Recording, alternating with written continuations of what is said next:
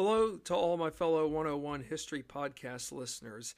It's good to be back on the air, and I am very much looking forward to um, this next upcoming uh, segment to uh, the book we're discussing, uh, being uh, Judy Bloodgood Bander's Jack Jouett Revolutionary Rider and the Ride to Save Virginia in the American Revolution. From the looks of things, uh, I have seen that I've gotten close to about uh, 40 plays from the uh, introduction so far, and it's very encouraging to say the least. Why do I say that? Because more often than not, when we think of famous revolutionary writers, there's usually one person who comes to our, who often comes uh, first in our minds, and that is uh, Paul Revere. Uh, don't get me wrong, Paul Revere was a, a, very significant um, individual, just one of many significant individuals uh, throughout the um, American Revolutionary War.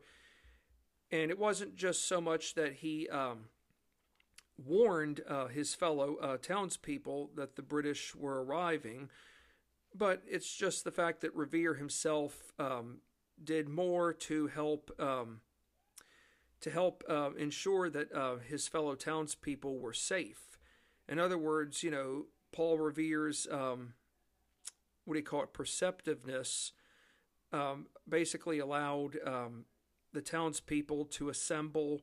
They, it allowed the townspeople enough time to be able to store essential provisions um, to where uh, they would those essential provisions would not fall into enemy hands.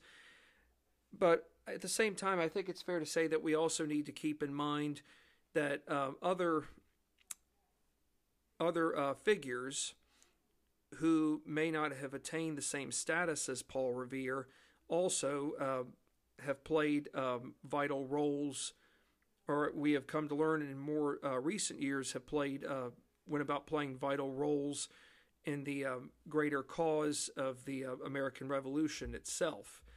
So it's fair to say that based upon what I have uh, gotten result wise from the prologue, that most of you may not have even known whom uh, Mr. Jack Jouett was, and that's okay.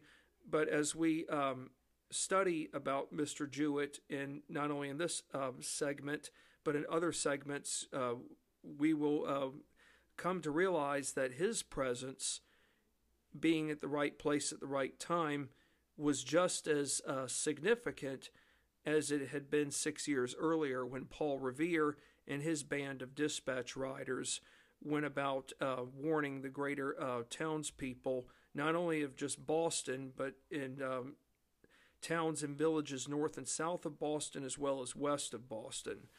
So, dispatch riders, no matter how big or small their statuses may be, have um, have often been uh, forgotten because, you know, yes, it's one thing to sp- to spread the news to a group of people or to townspeople. More often than not, it, the credit has usually gone to um, a big wig, someone whose name has been mentioned very frequently in textbooks or just in books overall in general.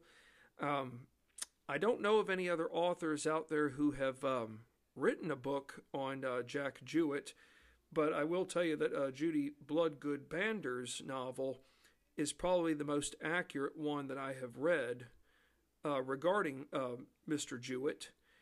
Now, if any of you all whom haven't been to Monticello, Thomas Jefferson's home, you would probably learn a great deal about Mr. Jouett as well if you were to um, visit Monticello. As a matter of fact, when I go, whenever I decide to go to Monticello next, I'll make sure that I make it a priority to uh, perhaps learn something new about Jack Jouett that maybe I didn't know uh, beforehand, or that maybe wasn't even mentioned in this book.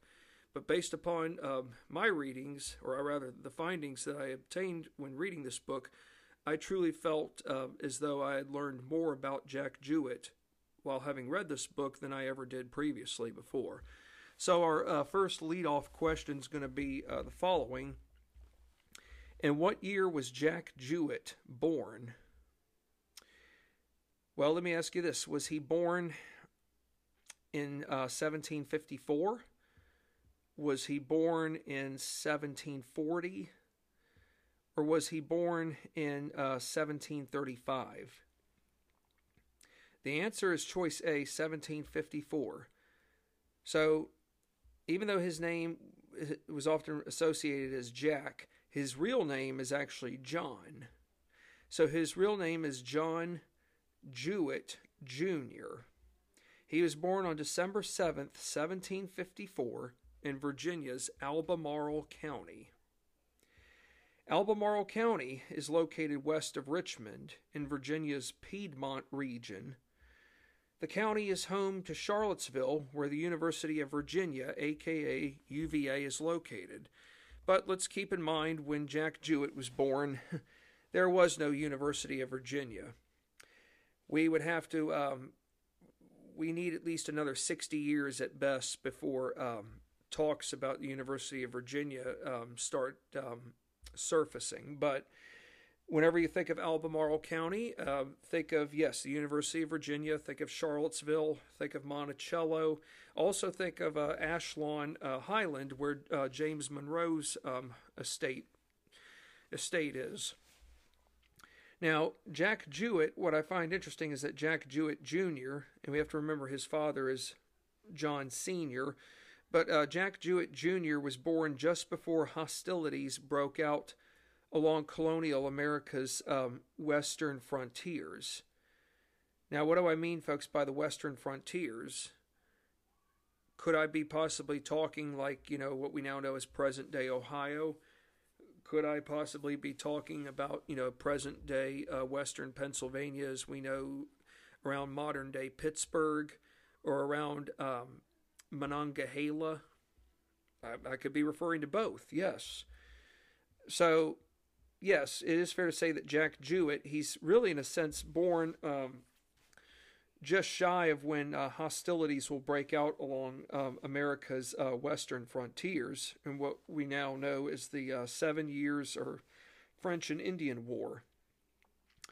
Now, in the 1750s, Virginia well, I think I would say it's very fair to say that Virginia has produced its is producing its share of um, prominent men um, from each from each decade. I know, um, like Mr. George Wythe would have been born in 1726. Uh, Benjamin um, Harrison IV was born that year, and um, George Washington 1732.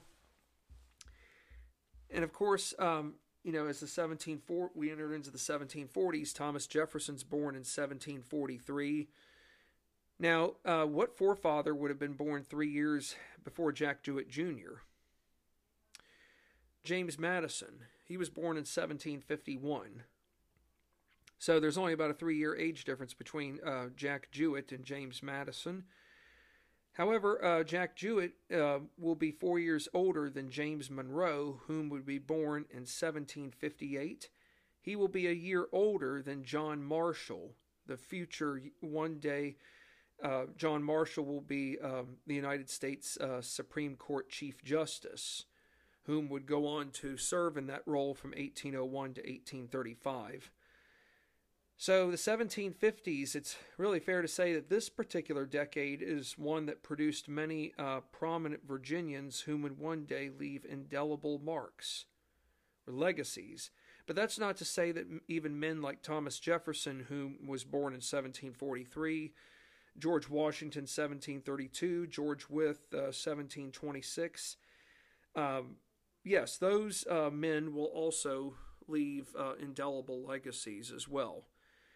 Maybe it's fair to say this in a sense because when you look at how, just how big Virginia is, you know, being the largest of the 13 colonies, you know, Virginia, yes, it's one thing to hold that unique distinction being the largest of the 13, but um, it is fair to say that throughout Virginia's existence as a colony, she will always have the most to gain to have the most to gain, but yet the most to lose.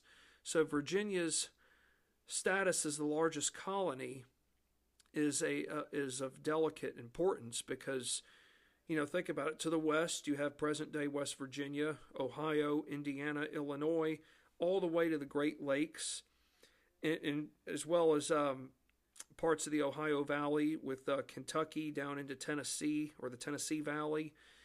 So it is a huge swath of territory, to say the least, for Virginia. Uh, what occupation did uh, Jack Jouett's father, John Jouett Sr., hold? Well, what what kind of occupation do you think uh, the elder uh, Jouett held, being Jack's father? All right, well, the elder Jouett was a tavern keeper, whom held a license to operate the Swan Ordinary. Okay, another word for ordinary is tavern, meaning a place of lodging and the Swan Ordinary was located in Albemarle County. Now let's think about it, folks. You know, taverns were like the equivalent of maybe of hotels, but they were referred to as taverns because you not only got a place of lodging, but you had you know two meals a day. You had your uh, breakfast and then your uh, midday fare. Taverns were a place where you know you could go to have a conversation a political conversation, a conversation on any particular matter of uh, significant importance. Of course, when I think of taverns, not only do I think of them as you know basic means of lodging and having a fine meal, but more often than not, when I think of taverns, I tend to think of them as being the hot spots for uh, men coming together to discuss their um, opposition behind um, Britain's injustices uh, imposed upon the colonists, most notably after the French and Indian War ended. And of course, when I think of injustices, I think of the uh, Stamp Act, I think of the uh, Townshend duties, uh, the Stamp Act being from 1765, the Townshend duties from 1767 just to name a few. Um, but of course, I can also say uh, 1774, the Intolerable, aka Coercive Acts, uh, I could go on with some other ones, but when I think of taverns, I I think of um, of the time, most notably uh,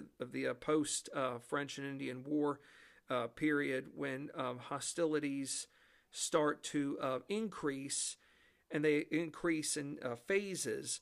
But taverns become that um, vital um, hub for where men of prominent status can voice their um, opinions on how to uh, go about um, either improving upon uh, the current relations with England, or in, or in worst case scenario, depending on where you're living, like most notably in Massachusetts, there's a 99.9% likelihood that you're going to be advocating uh, separation from England.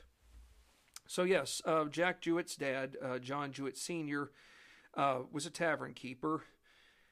But I should what I did find interesting about the Jouett family is that tavern operations were no strangers to them, considering that Jack Jr.'s grandfather, Matthew Jouett, had opened a tavern dating back to 1742, uh, the year before Thomas Jefferson was born, near the present day town of Louisa.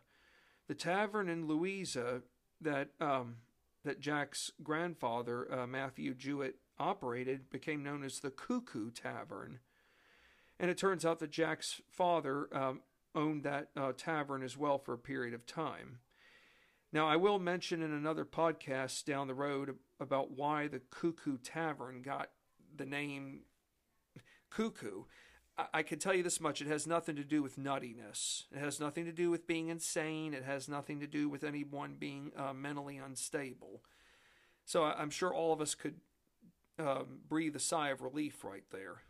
I know some taverns had um, interesting names, but hey, there was a reason for why. Um, there, I will tell you this much, folks. There will be a good reason why this particular tavern is called the Cuckoo Tavern. And again, it will be a, uh, in another podcast down the road.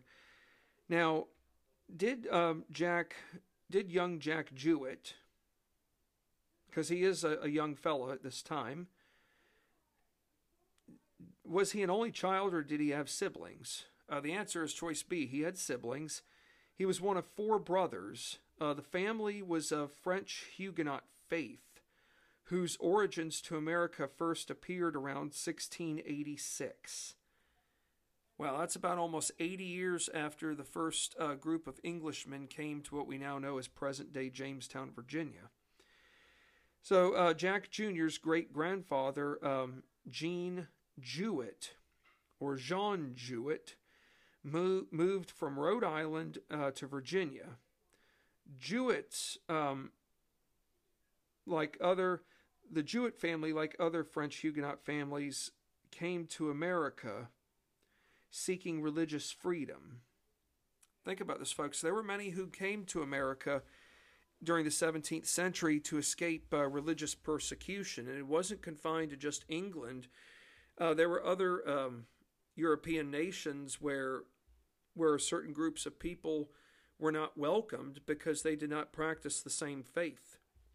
Of course, when I think of England, you know, it's one thing to be Protestant, but if you don't adhere to the Anglican Church and you don't adhere to the uh, beliefs that the Anglican Church upholds, then are you pretty much are you allowed to have a say in um, in daily affairs? No.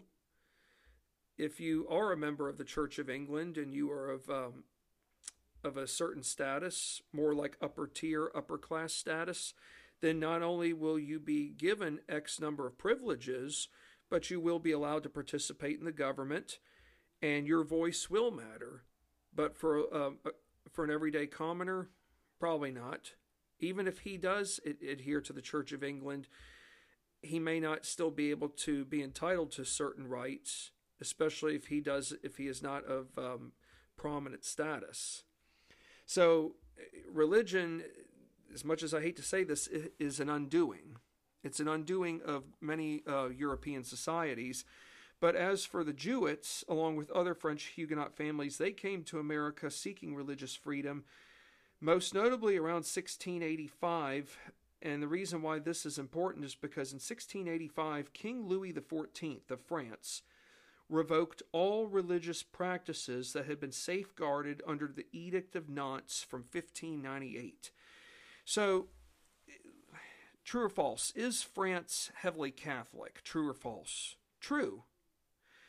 So, under the Edict of Nantes from 1598, the French government recognized that there was a small population whom was of not whom wasn't of the uh, Catholic faith, being the French Huguenots. Under the Edict of Nantes, the French Huguenots were allowed to um, they were allowed to freely uh, practice their faith. They were allowed to um, have um, personal liberties that had not been given to them before. Well, King Louis XIV, come 1685, wants to restore all of France to um, Catholicism. No buts, no ifs. Um, France is going to be Catholic, and if you are um, of French Huguenot faith, then sadly you're going to be up a creek. And there were um, many people, sadly, who were persecuted, all in the name because of uh, differences in religion and what we should keep in mind is that even Paul Revere's family was impacted by the Edict of Nantes. Most people don't know this, but Paul Revere's, uh, the pronunciation of his last name was not originally R E V E R E. It was uh, Reviere or uh, Revoire.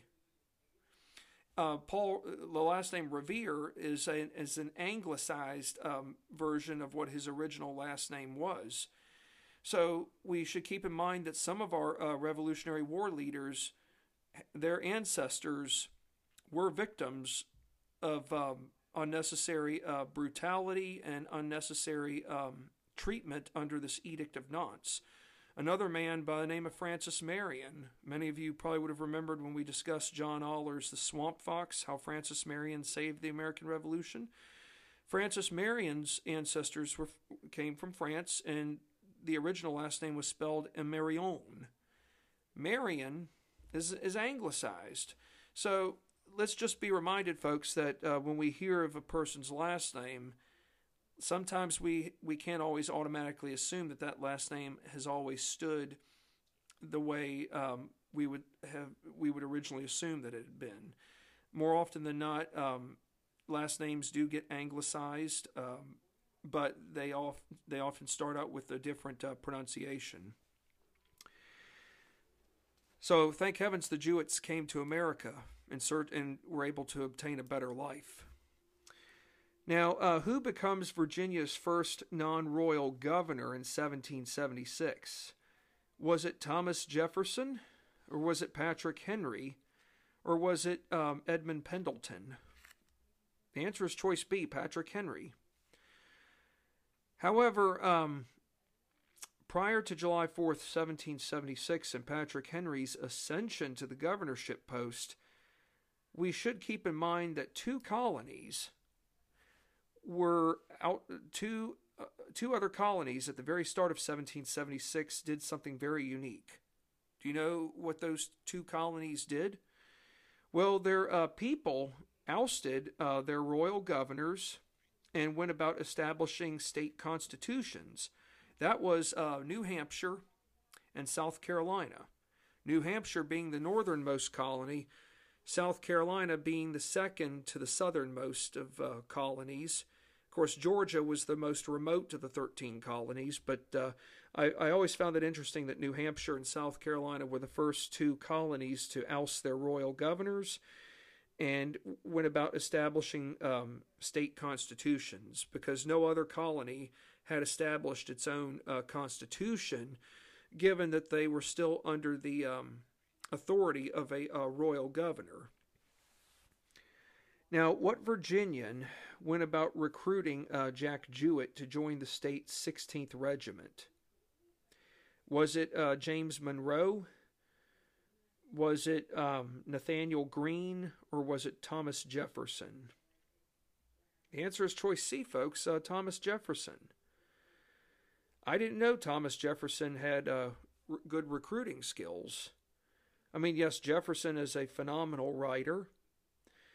Uh, I mean, given his ability not just to write, but to be able to go about writing the Declaration of Independence, even though it required 86 revisions.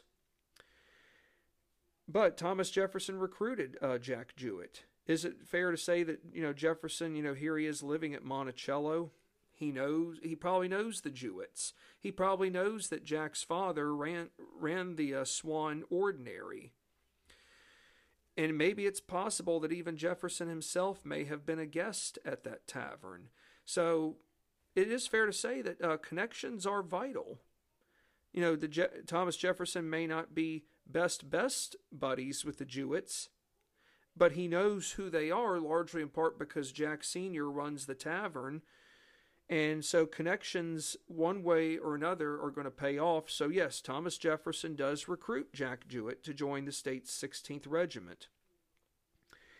The recruitment itself probably took place sometime before or after 1777 had begun. What I found interesting here is that on April the 15th of 1777, Jack Jr. received 51 pounds. 51 pounds in terms of money, folks. This was somewhere just over $150 in modern day times. Now, let's think about that, folks. That, that's a lot of money. And I'm sure some of us are wondering, what could you do with that kind of money? Well, if I got 51 pounds worth of money, knowing that that's close to over $150, I'm not going to go out and spend it like there's no tomorrow. But think about that kind of money that could be used for essential provisions, not just for yourself, but perhaps for a couple of other um, comrades of yours in your uh, militia group. But the money itself could also um, be used to help um, obtain other essential provisions that perhaps Jack uh, Jr.'s father, uh, the elder uh, Jouett, be able to go about selling at his tavern. Now, sadly, a tragedy did strike uh, the Jouett family on September the 11th of 1777. Jack's brother Matthew died in Pennsylvania at the Battle of Brandywine. Now, uh, Brandywine is just on the outskirts of Philadelphia. It's about, oh, Brandywine's not too far from uh, Chadds Ford, which is probably about 30 miles south of Philadelphia. But uh, there was Brandywine was one of those battles that that we, you know, that the Americans valiantly tried to. Um, they tried to do everything there was to um, get the upper hand, but the British, at the end of the day, got the got the upper hand and basically forced the Americans into a deep retreat. So, sadly, uh, one of those casualties being um, Jack's brother um, Matthew, now, uh, besides, uh, you know, the elder Jouett is doing a nice job of supporting his son's war services, but he's also doing el- doing something else too that's of essential importance. What do you think that would be? Well, he is supplying the Continental Army with um, food, most notably beef, and other farm essential provisions. Well, other provisions could mean things like flour, um, anything that you know that soldiers need. You know, we have to remember soldiers can't aren't able to eat three meals a day, or let alone two. They might be lucky if they have you know their breakfast in the morning and the equivalent of what we would call a supper in the evening. You know, when you have your supper in the evening in colonial times, you're you're you're having like a snack.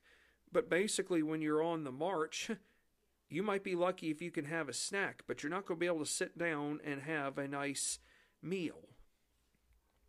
So, yes, the elder Jouett is doing everything he can on his end to, to, in supplying the Continental Army not only with meats but with other uh, farm essential provisions.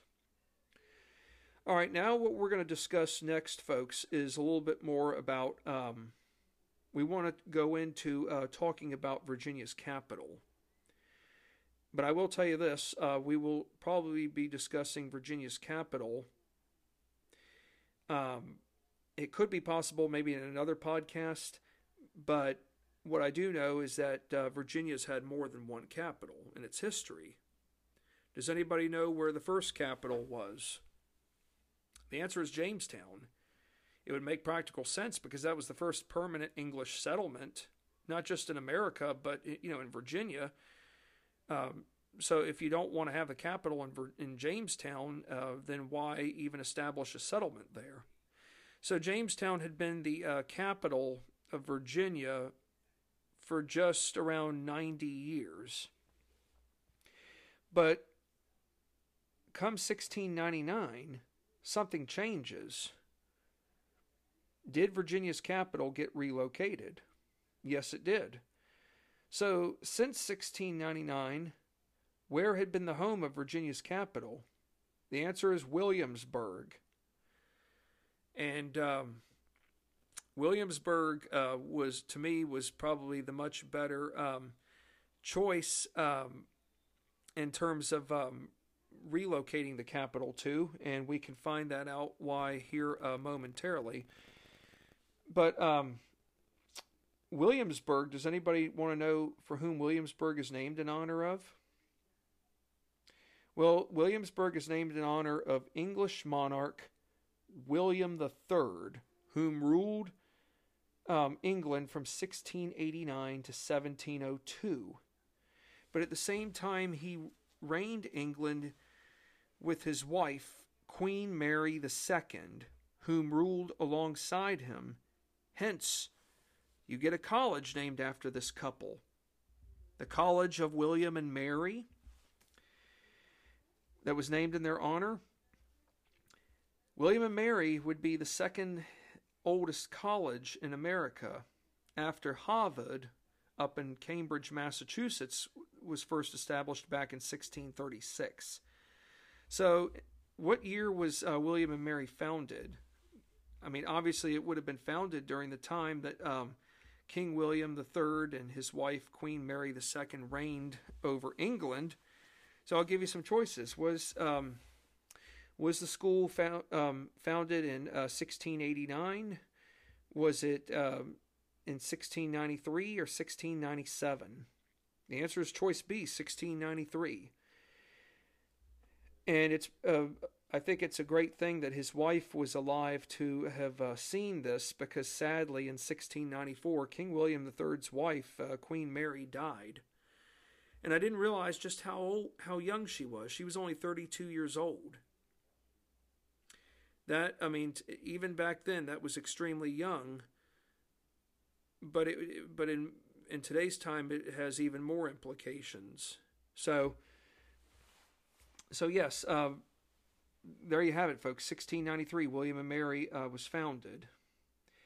Now, prior to 1699, uh, Williamsburg had been referred to as Middle Plantation. Why would it have been referred to as Middle Plantation? Well, where Williamsburg stands given that it had been referred to as Middle Plantation. It was called that due to being stationed on higher ground between the James and the York rivers. Middle Plantation uh, became the first major inland settlement for the Virginia colony. The um, the settlement was established as a means of the colonists or the um, the settlers uh, or the English people, rather, I should say, wanting to seek protection from um, from Indian attacks. There had already been um, multiple attacks in other uh, English settlements, most notably by the uh, Kiskiack uh, tribe. And Middle Plantation really was seen as a, a palisade in terms of um, in terms of um, a military fort that could uh, protect uh, the greater um, community from uh, further Indian attacks. And how ironic that um, Middle Plantation would be chosen as the site for the College of William and Mary. So whenever you um, whenever you walk uh, the, around the campus of William and Mary, you know you might as well think of Middle Plantation. Now, um, how ironic that uh, Middle Plantation during times of crises uh, would often um, be um, designed as a makeshift meeting place. We must keep in mind that Jamestown had many uh, crises, and some of these crises involved conflicts with um, with Indian tribes, most notably of the Powhatan Confederacy. And then the Jamestown's capital at times uh, caught on fire. Well, if the House of Burgesses needs to convene and conduct um, official business, they've got to go somewhere. So they uh, chose um, Middle Plantation, which you know served as a makeshift uh, meeting place. Now, does anybody want to know uh, what county uh, Williamsburg and Jamestown are a part of? They are a part of what's called James City County. And it turns out, folks, that James City County is the oldest county in the United States. It dates back to 1634. So this county is 388 years old. Just thinking, 12 years from now, I'll be 55 years old. but if I am alive 12 years from now, which I would certainly hope I would be, James City County will be celebrating its uh, quadricentennial anniversary. I, sh- I meant to uh, mention earlier with uh, King William and Queen Mary, there are uh, two uh, counties in uh, Virginia, not too terribly far from where I live. one of them is King William County, which would be named in honor of King William III, and then there's King and Queen, named after King William III and his wife, Queen Mary II. So whenever you think of those counties, uh, think of the, them not just uh, of William III and Mary II, but think of William and Mary, aka the College of William and Mary. Okay, now we've got even some uh, more um, relevant information, or rather, I should say, of uh, significant information that must be discussed because now we're going to uh, find out why uh, Williamsburg plays an important um, role um, around the time that um, shots are first that around the time that shots are heard around the world, most notably at Lexington and Concord, Massachusetts. But of course, nobody else um, well south of uh, Lexington and Concord knows exactly what has taken place on April 19th of 1775. So, what event happened in Williamsburg on April 20th of 1775 which led to unrest within the capital community? Think about this, folks. This is a day after the shots are heard around the world at Lexington and Concord. We don't have a breaking news alert app. of course, that won't come for a couple of, of that won't come for another few more centuries, but but eventually we will find out what takes place on April 19th of 1775, but it's probably going to take at least 10 days or more at best until we actually know what did happen. Hang tight for just a moment and I'll tell you what event happened in Williamsburg on April 20th of 1775. It was an incident known as the Gunpowder Incident or the Gunpowder Affair. Okay, so we know it has something to do with gunpowder, but what is the big deal behind this gunpowder? Okay, glad you all ask. And hopefully, what I can give to you all will answer those questions. Prior to April 20th, 1775, many Virginians were already organizing militia units, along with obtaining guns, muskets, rifles, ammunition, gunpowder, for greater defense purposes. Long story short, back in uh, September of 1774, um, a British uh, party up in uh, Massachusetts, right outside of Boston, had um, gotten access to the gunpowder. And by getting access to the gunpowder, it sent uh, shockwaves throughout the greater um, communities of Massachusetts to where uh, bells were ringing, uh, people were coming out uh, from their homes in droves.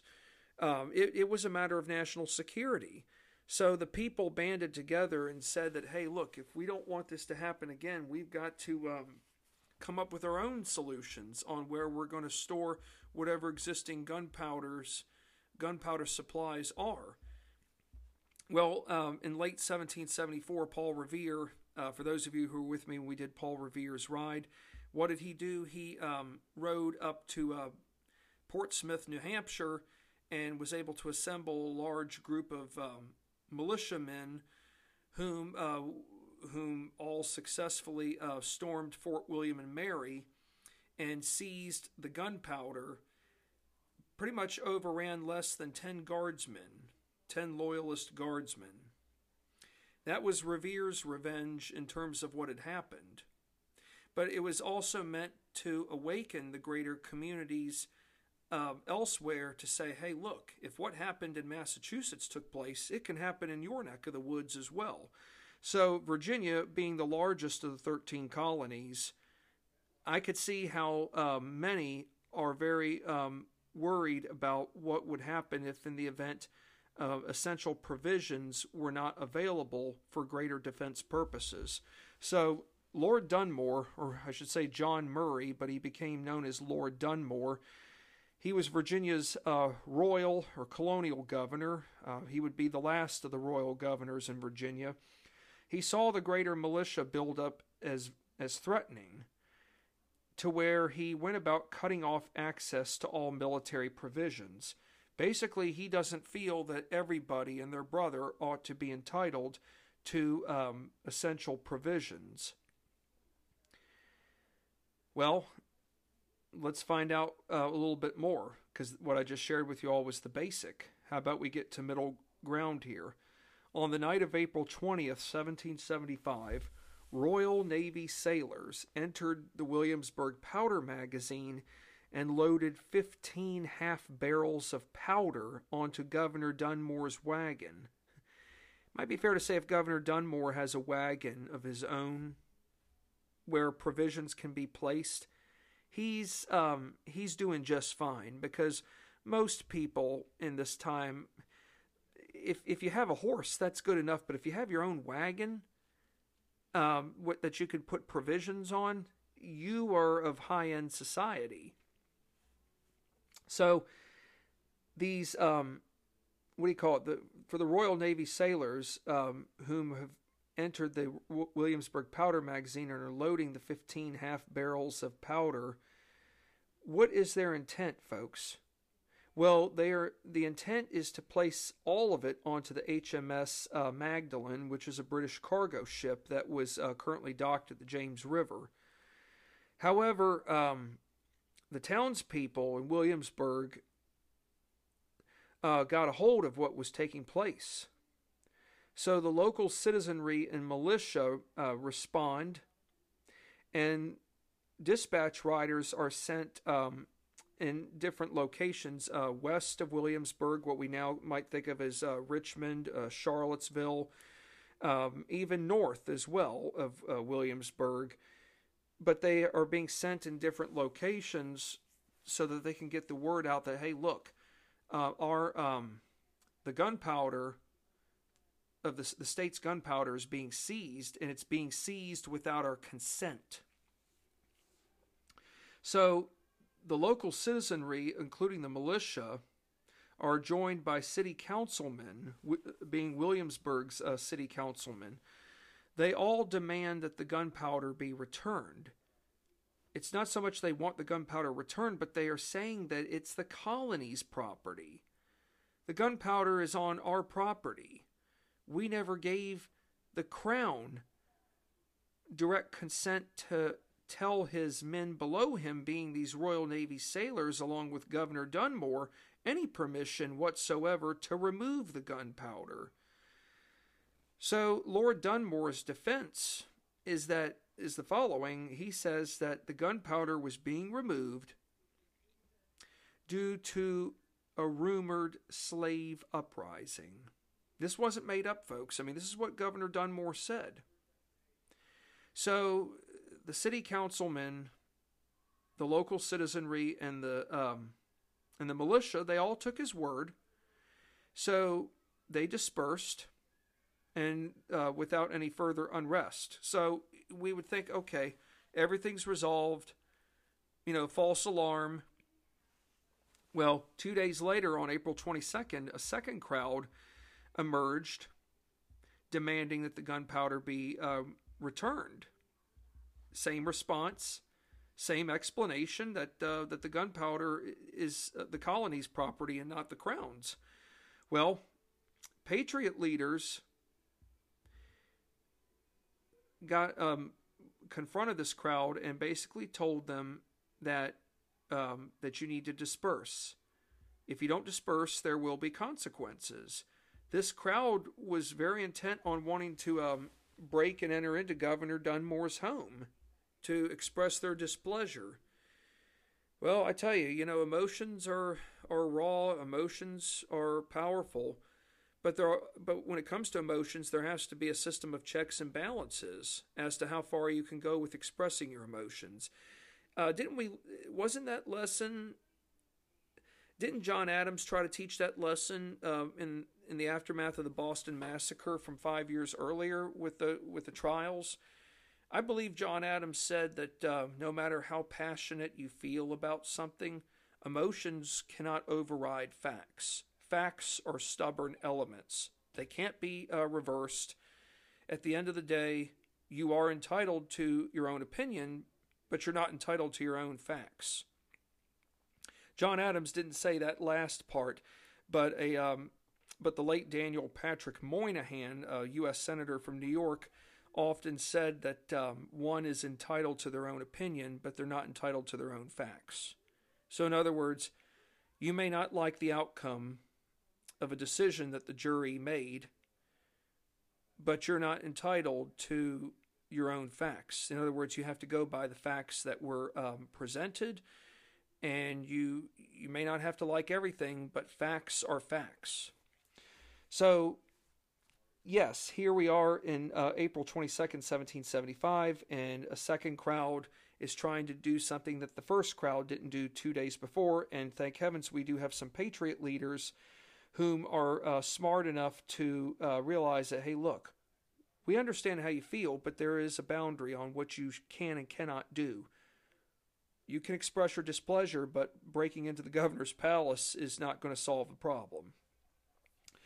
Now, let's go now to April 29th to May 2nd of 1775. Militia units are mobilizing in um, places north of Williamsburg. Um, in Fredericksburg, there there were about 700 militiamen who mobilized in that city on April the 29th. 700 folks. That's a huge number. Um, that could be of concern right there if you have 700 militiamen marching all the way from Fredericksburg to Williamsburg. Then you have um, a militia unit um, that assembles in Hanover County, where Patrick Henry hailed from. Now, did both militia units come to Williamsburg? Yes and no. The militia from Fredericksburg did not march. How come they didn't march? They decided to send a rider south to Williamsburg to obtain intelligence from higher sources within the greater Williamsburg community. And whom do you think those uh, greater sources were whom advised this rider not to send militia forces, regardless of their number, from Fredericksburg down to Williamsburg? How about men like Peyton Randolph and George Washington? Peyton Randolph, we have to remember, even in 1775, even Mr. Peyton Randolph himself is a moderate. Yes, there are things that even Mr. Randolph does not like that Parliament has done, but he would be a great example of someone whom would have fallen into that um, olive branch petition that was um, crafted by uh, John Dickinson of Pennsylvania. Uh, come uh, 1776, the olive branch petition was really a last ditch effort to um, to help um, resolve outstanding um, differences between the crown and her subjects with the hopes that uh, compromises and reconciliation could be made. Uh, sadly, Peyton Randolph dies in the summer of 1775. He was uh, the president of the Continental Congress. and um, whom, whom do you all think uh, took his place? A fellow Massachusetts man named Mr. John Hancock. So let's just keep in mind that had Peyton Randolph not died, the largest signature on the Declaration of Independence would have been from a Virginian, being none other than Mr. Peyton Randolph. But hey, Mr. John Hancock was a good man, and his sig- his large signature would have had just would have held the same value as that of as it had been of uh, Peyton Randolph. So yes, Peyton Randolph and uh, George Washington are the two that um, that get the credit for helping diffuse this situation by telling the rider who came from Fredericksburg not to um, not to um, encourage these um, this 700 band militiamen from uh, advancing on to uh, Williamsburg. But as for um, the militia unit um, that was, I guess you could say, sponsored by Mr. Patrick Henry they marched, but they only got 15 miles to the capital on May 3rd. So, what stops them? A fellow um, member to the House of Burgesses named Carter Braxton, whom would go on to be a signer of the Declaration of Independence, he prevented Patrick Henry and militia forces from entering the city of Williamsburg. He went about brokering a deal for payment restitution of the stolen gunpowder, being 330 pounds worth of stolen gunpowder, which is in the equivalent of uh, today's modern um, modern um, times in terms of money. That comes out to $431.14. So, had it not been for Carter Braxton, this uh, situation would have escalated so badly to where it would have resulted in violence. We might have seen our own version of a Boston massacre. So, yes, was Patrick Henry an ardent patriot? Of course, he's an ardent patriot. I mean, you know, shoot, St. John's um, Episcopal Church in Richmond. He was inspired by Cato. What did Cato say? I know, I know not, I know not what course others shall take, but as for me, give me liberty or give me death. Patrick Henry was inspired by Cato, and that's what um, that was part of the uh, eloquent speech that he gave in March of 1775 at uh, St. John's um, Episcopal Church, uh, nearly 247 years ago, to say the least. Now, uh, what document did Jack Jouett um, along with his uh, father, sign come spring of 1779. Was it a uh, national document or a state document, or really uh, within the state of Virginia? Uh, it was within the state of Virginia. It was the uh, Albemarle Declaration, which consisted of over 200 other men's signatures from Albemarle County. The document advised King George III, including all future English monarchs the allegiance was now simply to Virginia. So basically, in other words, this document advised all men whom signed it to sever their ties, rather, I should say, to King George III, including all future English monarchs, that their allegiance was to not only just to America, but to Virginia. If you didn't sign it, I think it's fair to say that you were no longer welcomed. You were up a creek.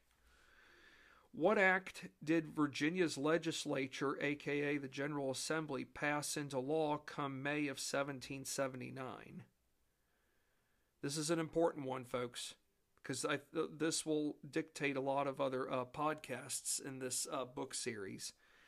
In May of 1779, the General um, Assembly passed legislation that was pretty much based upon the following title Removal of the seat of government from Williamsburg to Richmond.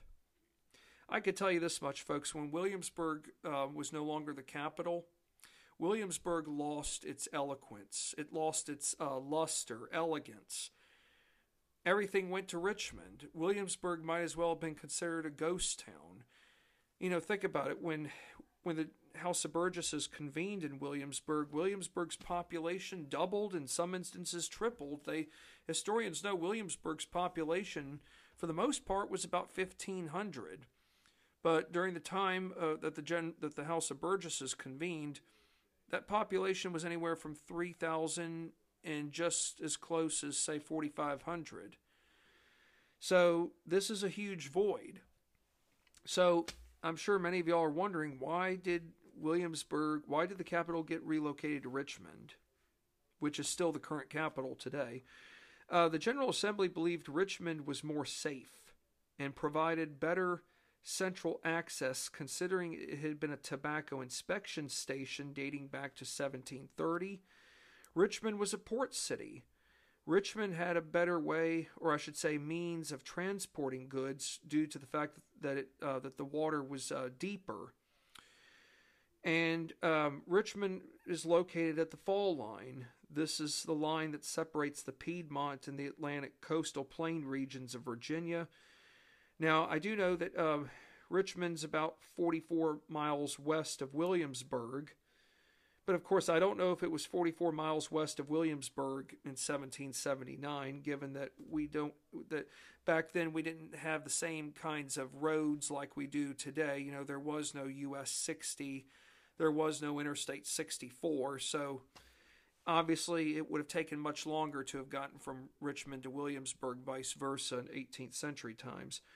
But uh, William, but uh, Richmond uh, becomes a uh, settlement in 1737 and would be officially incorporated as a town come 1742. Richmond, folks, was founded by Mr. William Byrd II, who was a member of Virginia's Governor's Council from 1709 until his death in 1744. You know, when you think of the Byrd family, think of the Byrds, Custises, Lees, Carters. Randolphs, powerful families, folks, uh, and Carters, you know, powerful families whom owned land. And because they owned land, they also had um, powerful roles in Virginia's um, House of Burgesses and just the greater communities themselves of the Tidewater aristocracy, where all the old money lied. Well, we're just about here at the end of this uh, podcast segment, but uh, does anybody want to know where the, the General Assembly first met in Richmond? Well, I can tell you this much there was no state capitol. There was no state capitol building on site. The legislature met in an old warehouse. Well, you got to start somewhere, but hopefully, somewhere down the road, a capitol, a modernized building, will be built to make the legislators feel a little bit more welcomed and less crammed for space. Well, we've covered a lot of ground tonight, and I think it's fair to say that we now um, have a better understanding of um, of what this greater conflict now lies in store for Virginia. We know we've learned about the gunpowder incident and how that was um, how that was Virginia's version of what had taken the day taken place the day before uh, 600 miles to the north in Lexington and Concord, Massachusetts, where the first shots heard round the world were fired. But is it fair to say that the gunpowder incident in Virginia was its own version of Lexington and Concord? Yes, to a degree. No shots were fired, but the tension was high to where shots could have been fired, but thank heavens we had patriot leaders like Patrick Henry, George Washington, and Mr. Carter Braxton, um, or Peyton Randolph, I should say, Peyton Randolph, George Washington, and Mr. Carter Braxton, who uh, helped diffuse situations that um, were like the equivalent of tinderboxes.